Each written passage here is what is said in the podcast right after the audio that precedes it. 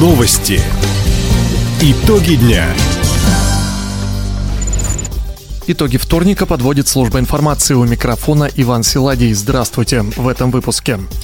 Россия признала Луганскую и Донецкую народные республики.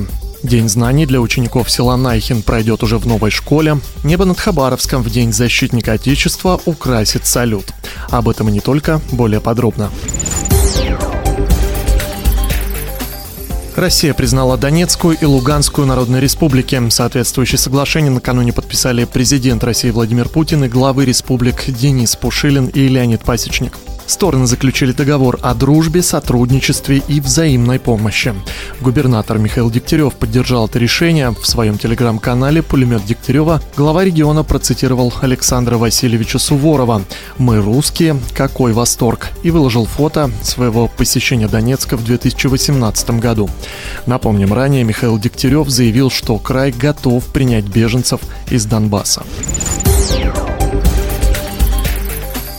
19 человек эвакуировали спасатели с берега бухты Тигель в Ульчском районе. На месте остаются 27 рыбаков и 24 автомобиля.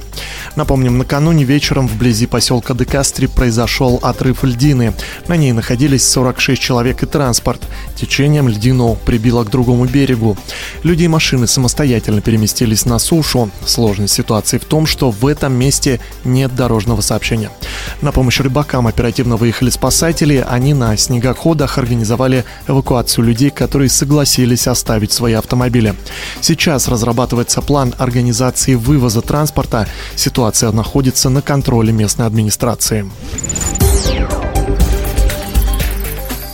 Школу в Найхине Нанайского района откроют к началу нового учебного года. Более 200 ребят ждут завершения строительства.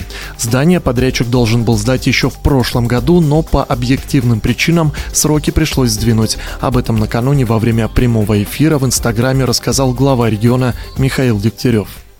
Есть несколько причин, которые связаны с удорожанием строительных материалов. На 30-40% выросли в прошлом году. И здесь нам пошло навстречу правительство России, и мы дополнительные средства получили на то, чтобы эту школу довести. Они ее сделают в этом году, и 1 сентября 2022 года она распахнет свои двери. Готовность, чтобы вы понимали, внутри 99%, а в целом школа готова на 95%.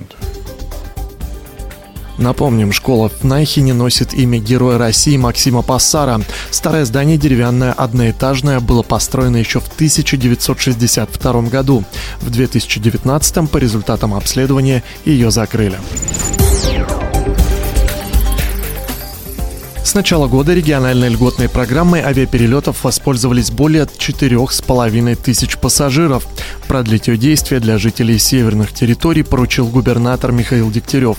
Купить авиабилеты до Хабаровска и обратно по специальной цене могут жители Охотского, Аяномайского, Тугура-Чумиканского, Ульчского имени Полины Осипенко и Николаевского районов. О ценах на билеты и о компаниях-перевозчиках рассказывает министр транспорта и дорожного хозяйства края Ирина Горбачева. Согласно заключенным контрактам, перевозку пассажиров будут осуществлять авиакомпании «Хабаровские авиалинии» и «Аврора». Цена для взрослого пассажира составит 4,5 тысячи рублей, для детей – 3 тысячи рублей. Сезонных ограничений в продаже данных билетов нет. Ими могут воспользоваться и планировать перелеты жители в любое удобное для них время. Воспользоваться правом льготного перелета жители отдаленных территорий могут 4 раза в год. В рейтинге качества оценки регулирующего воздействия Хабаровск занял первое место в крае. Эффективность этой работы в муниципалитетах края оценили специалисты Министерства экономического развития региона. Второе место занял Вяземский район, третье – Комсомольск-на-Амуре. Напомним, оценка регулирующего воздействия помогает устранить административные барьеры для бизнеса. Коммерсанты изучают законы и вносят предложения, которые помогают избежать избыточные требования к деловому сообществу. Как отметили в администрации города на заседаниях Совета по предпринимательству при мэре в прошлом году рассмотрели 62 проекта нормативно-правовых актов. Его участники представили 185 мнений и предложений, которые учли при доработке проектов муниципальных документов. В День защитника Отечества в Краевом центре прогремит праздничный салют. Артиллеристы Восточного военного округа сделают 30 залпов из гаубицы трех видов салютных установок. Действие развернется на Краевой набережной у стадиона имени Ленина. Во время тренировки холостыми боеприпасами военные делали упор в первую очередь на синхронную работу. А уже завтра, 23 февраля, жители и гости города смогут увидеть яркое праздничное шоу. Начало в 21.00. Таковы итоги вторника. У микрофона был Иван Силадий. Всего доброго и до встречи в эфире. Радио «Восток России». Телефон службы новостей 420282.